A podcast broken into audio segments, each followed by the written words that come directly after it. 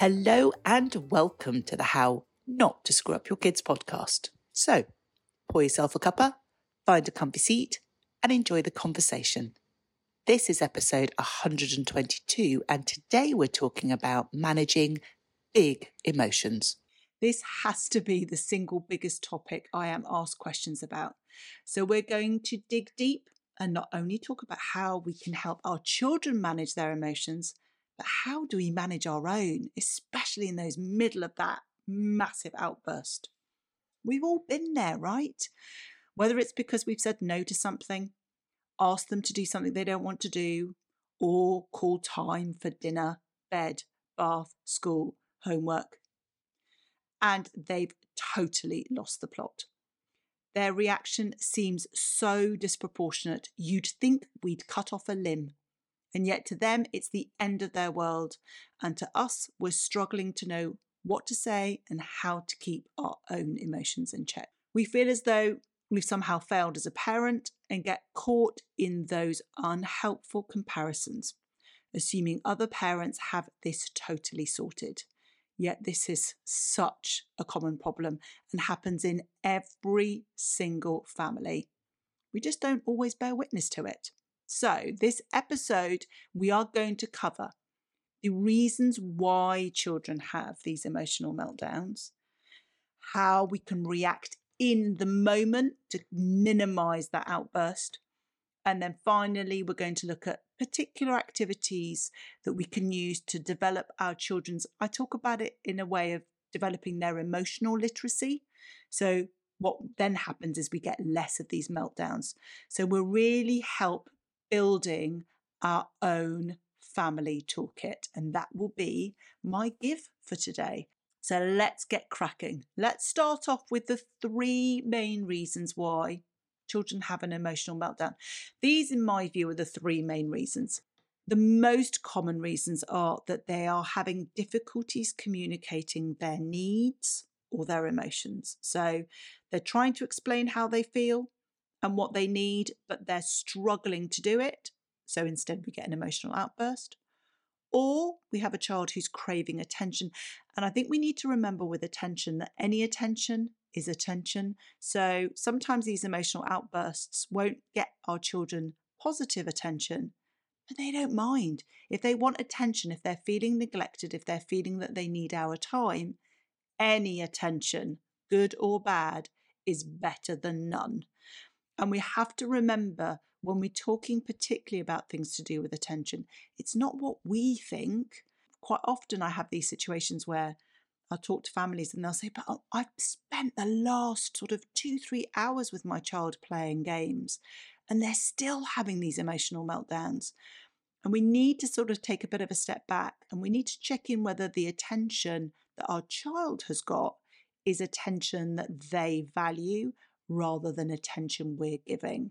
We can come back to that. And then the final reasons why children tend to have emotional meltdowns is this idea of autonomy or independence. So children are mini humans. They've got their own thoughts, desires, wishes, aspirations. And sometimes their emotional meltdown really relates to their desire, their need, their want to be able to make their own choices. Now, it often when we get these emotional meltdowns, it relates to the fact that they're struggling to communicate their needs. But these kind of, if we package them all up together, are generally the main reasons why children have their emotional meltdown. And what we've got to remember is, and I, I talk about this quite a lot, is we have to detach ourselves as parents from this idea of what my, what our child's actual age is. So I talk about the difference between our children's chronological age and their developmental age.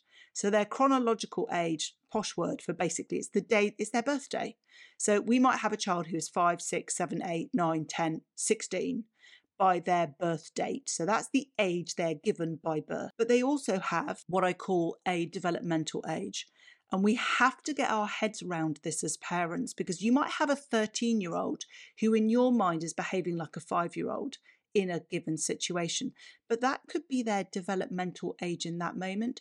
So our children have a developmental age across all sorts of things. Their emotional ability, their social skills, their attention, their memory, their literacy, their numeracy, their physical development. So if you imagine that our children, as they acquire, as they learn, as they grow, they develop across various different areas. So you may well have a child who is seven by their birthday, but emotionally they might act like a four or five-year-old. But their communication in terms of their vocabulary may be much more like an eight-year-old, and their physical ability might be more like a nine-year-old. So what happens is when we look at our children's profiles, they can be sort of up and down, bumpy, spiky in some ways, because they have their actual birthday, but then they have these various different developmental ages.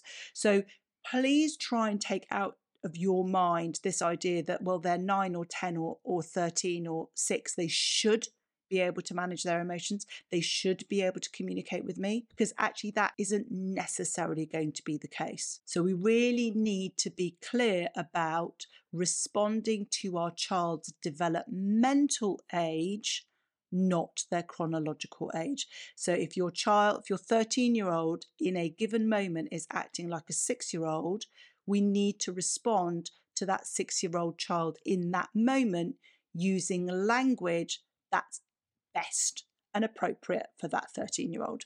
So I'm hoping that that makes sense for you, because it's a really critical part of this idea about managing emotions. Because really the key thing, if you only take one thing away from this episode of the podcast, it's that we need to meet our children at their emotional level in that moment. If we can connect with them on that basis, nine times out of ten, we can diffuse all of the issues. So how do we react in the moment? Well, this is what you should not do. Do not meet their fire with your fire. If a child, if your child is having a monumental breakdown, they're thinking from their emotional brain. And we know our emotional brain is sort of at the back and the base of our head. Our logical, problem-solving, decision-making, rational brain is right at the front by our forehead. So we're, we're at completely two different areas. So when our child is having a big emotional meltdown, really struggling with their emotions, what we need to do first is be able to meet them where they're at and acknowledge their emotion. That's the first thing we need to do. So I can see, little Sophie, that you are really angry with me because I've said it's time to go to bed and you were having such a great time playing with your Lego and building this most incredible village and community. So we're acknowledging Sophie's emotions. We're meeting her where she's at. We're accepting that, gosh, it is really frustrating, because emotions are valid. We can feel and experience any emotion. That's not an issue. There is no such thing as a good emotion and a bad emotion. There are emotions that we clearly would rather not experience. Don't, you know, children don't particularly like feeling scared or nervous or worried, but all emotions are valid. They're absolutely fine. What we're trying to communicate when we're helping our children manage their emotions is that help them understand that they can make different choices, but we do not try and talk about that in the heat of the moment. In the heat of the moment, we acknowledge the emotion, we validate them, we meet them where they're at, and then we create an opportunity for calm so that we can defuse, we can take the heat out of the situation. So going back to our situation with Sophie. So Sophie, I can see that you're really frustrated. You're so angry with me because I've said it's time to go to bed and you are having such a great time building your Lego village and your Lego community. And now it's time to go to bed. I bet when you're older, you're not going to go to bed this early, and you're going to make sure you get to stay up, you get to stay up as late and as long as you really want to. But shouting at me or getting cross really isn't the best way of helping me understand and telling me that you're feeling frustrated, that it's time to go to bed. What I suggest is that we probably just need to have a little bit of space now and start making our way upstairs. And in a little while, we'll have a chat and we'll have a chat about what we might do differently next time. So words along those lines, you don't have to use them verbatim, but the idea is we're really genuinely trying to demonstrate to our child that we understand where their emotions are coming from, that the emotion is valid, that if they had it their way, they'd do it very, very differently. but we're making clear that the way that our child has chosen to respond in that moment doesn't help communicate to us their needs. So notice it's really important here. We're not getting into this, you know, shouting is rude, how dare you speak to me like that? That's not very respectful. We're simply saying, I get your emotion. However, telling me that you're frustrated by shouting, banging doors, pushing, whatever it is that your child does, doesn't help me understand what the issue is. Let's create a bit of space, a bit of calm, and we'll come back to it later. Now, I want to address a couple of things around when we have these, these sort of really heated moments about how we can help our children. In the heat of the moment, you can find with some children that they really do want to keep provoking, pressing buttons and trying to get a reaction from you. And this is where it's so important. When we talk about managing our emotions, it's about understanding in that moment, we may well be triggered. Then you may well have that dialogue in your mind that says, how dare you speak to me like that? Or I've been doing this all day. That's very rude. Or whatever that narrative might be. So it's really important that we make sure that we remove ourselves from the situation rather than removing the child. Let me explain the logic behind that because it might not make intuitive sense to you. But when a child is experiencing a really huge emotion, they are trying to communicate to us in some way, not ideally the best when they're shouting and screaming, but they're trying to communicate to us what they need and how they need us. When we send them to their room, we are pushing them away. So it's that real push away, which only amplifies, magnifies their feeling of isolation. So what we need to do instead in those moments is, as we've said before, acknowledge their emotion, try and create a space for calm, and then remove ourselves. It's much better to use language of, I need to, rem- I can see that I'm getting very angry and frustrated because of the way that you've you know, responded to me or the way that you've the, the way that you're talking to me. I'm going to take myself away to create some have some calm for myself, and I'll come back to you when I'm ready to talk. And what's really important about doing that is that it has two distinct advantages. The first is it stops you from going into your own tirade and coming up with a whole load of consequences for the behaviour, which is not appropriate, and then you having to backtrack. But the second part, and actually I think this is probably the most important part, is that you are modelling for your child how to manage a big emotion in a moment. You've explained that the way that they've spoken to you or the way that they're behaving has made you really angry. And rather than react, you're going to take yourself off so you have time to reflect. So that's great modelling without it coming across as lecturing. So let's summarise what happens when our child has an emotional meltdown. We don't meet their fire with our fire. We acknowledge the, the emotion. We communicate that the choice they've made in that behaviour in that moment isn't the best or most appropriate way to communicate their needs. We create space and an opportunity for calm, and then we tell them we're going to revisit later. So, what happens when we revisit it, and how long should we leave? When you have the conversation later on, when things are calmer, it's best to introduce it in a sort of non-accusatory way. And the term, the phrase that I use that works really well is, I've noticed that. So I've noticed that when we came up to come to bed, Sophie, that you got really angry when I asked you to come up and you had to come away from your Lego. I've noticed that in the morning when I call you down to have your breakfast, you're not always there when I ask you to be there. And that usually means I end up having to ask you a few times. You get angry, I get frustrated, and we usually have this situation where everybody's upset before school. These are sort of examples of how you can come back to a situation afterwards. So you start with, I've noticed that.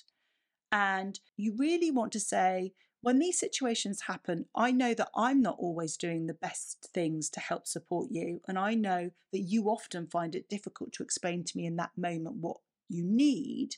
So I thought it'd be really good for us to have a chat about how can we find a solution so that we're both able to find a way of you being able to communicate what you need in that moment, and I know how I can help.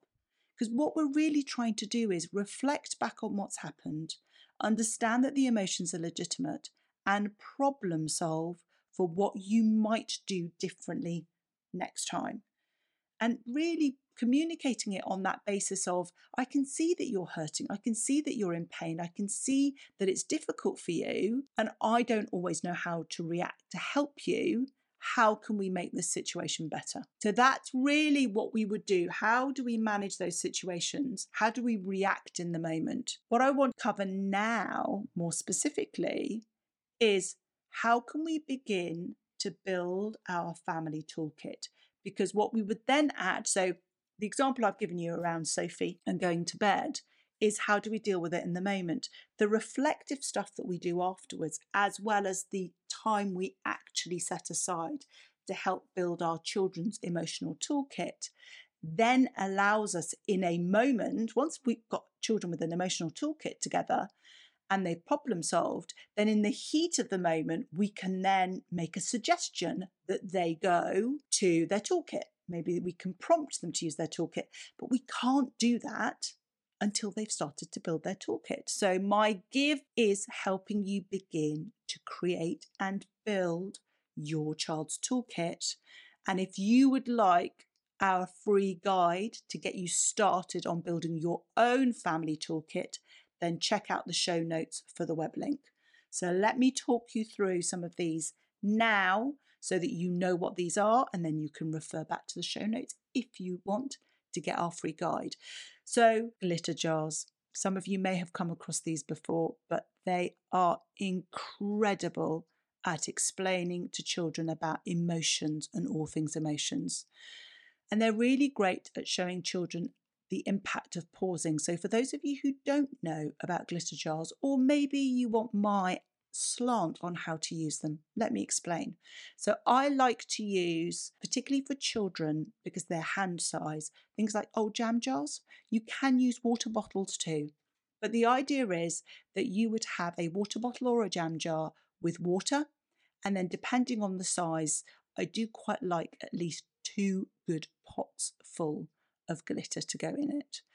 So if you're making your own jar for the first time, what I would say is glitter seems to be different than it used to be in the old days. So you'll probably find that you'll need to keep shaking the glitter quite a few times before it then begins to rise and fall. What usually happens when you first make a glitter jar, it seems that the glitter seems to sort of collect all at the top. But just persevere, just keep shaking, and eventually it will behave in the way that I'm going to explain. So the glitter jar is phenomenal at explaining emotions to children. So this is how it goes. So once you've got the glitter in there and everything is calm and still, what you're trying to do is explain to your child that the, the water in the jar or in the bottle represents their mind first thing in the morning. It's clear, it's calm, it's still. They can see through it, and they can make good choices. But from the moment they wake up, they begin thinking, and the thoughts are represented by the glitter. So they may be thinking, oh, is it a school day? Can I have five more minutes? I don't want to wake up yet. What am I doing today? What's for breakfast? They might then be thinking, who am I going to play with? What lessons have I got? What am I doing after school? What are my activities? How do I feel about my friendship? You name it. They're thinking. We think all of the time. And the glitter represents those thoughts. So they're floating around constantly in the water, but the water still stays calm enough for us to be able to see through it and make good choices. However, when we experience a big emotion, so when we're frustrated or we're angry or we're annoyed or we're frightened, instead of the glitter floating around gently, we experience a huge rush of emotion and a huge rush of thoughts, and that is represented when we shake the bottle. So what you'll find is when you shake the bottle, the glitter will swirl around, and it's important at that moment to explain to your child that that is how we feel when we get a big emotion, and then ask these very specific these very specific questions. When the glitter is swirling around, can you see through the water? The answer should be no. Is it clear? The answer is no. Am I likely to make good choices? And the answer is no, because, because we have all of this swirling, it's really difficult to think clearly and make a good choice. So while you're talking to your child about this glitter swirling and swirling around, as you talk and hold the jar or the bottle steady, you'll begin to notice that the water begins to calm, the glitter begins to separate away and begin to settle towards the bottom. So it's really important that you are having a conversation with your child as it then begins to settle. And then you can say to them, well, look what's happened in the time that we've been talking. What's happened to the glitter? The idea is the glitter is settled. The water is beginning to be calm. And what's a really key concept here to explain to your children is that the glitter, which is settled at the bottom, represents whatever it was that they were frustrated about. And what's important is the frustration hasn't gone, but what we've done is we've created a pause. It's like we've pressed a pause button and allowed it to have that space so that it can create calm. And now we can think more clearly. So that's the important thing about the glitter jar, is actually really helping children understand how these huge emotions impact their ability to think in the moment, and how it's really important to be able to create these opportunities to have calm, so that when you then start talking about some of the breathing techniques, that you're then able to help them understand how they relate to the glitter jar. So then you can start saying to your child, well, how we know using different strategies to help pressing pause. So should we try this and see what happens? Should we try that and see what happens? So it allows our children to see the connection. What's great about the glitter jar is it gives you this shared vocabulary, which allows you and your child to communicate effortlessly in those moments. You can talk about, is our glitter racing around? Do we need to press pause? And these are much less inflammatory in the heat of the moment than they are when we say, you're getting really angry now, you need to calm down, go off to your room. It's a very different approach. And so that explains the emotions, and that's really helpful. Let me talk you through one strategy which I really like that helps our children find calm. And what I will say is I'm going to give it to you with a bit of a health warning. And the health warning is, if we want our children to use their toolkit in the heat of the moment, we have to help and encourage and promote the use of the toolkit, the learning of the tools in moments of calm. A child's never going to use a breathing technique in the heat of the moment if they haven't found the benefit of using it at other times. So we need to find and create opportunities for our children to practice. So let me talk you through a really, really simple breathing technique. So this is the way I would describe it to a child. They would get their pointy finger, which is usually the finger that they would naturally point to on their dominant hand.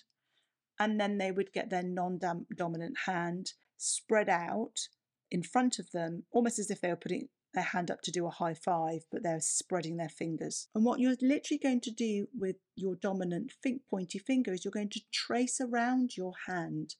But as you trace around, and as you trace from your wrist up to the side of your thumb, you're breathing in.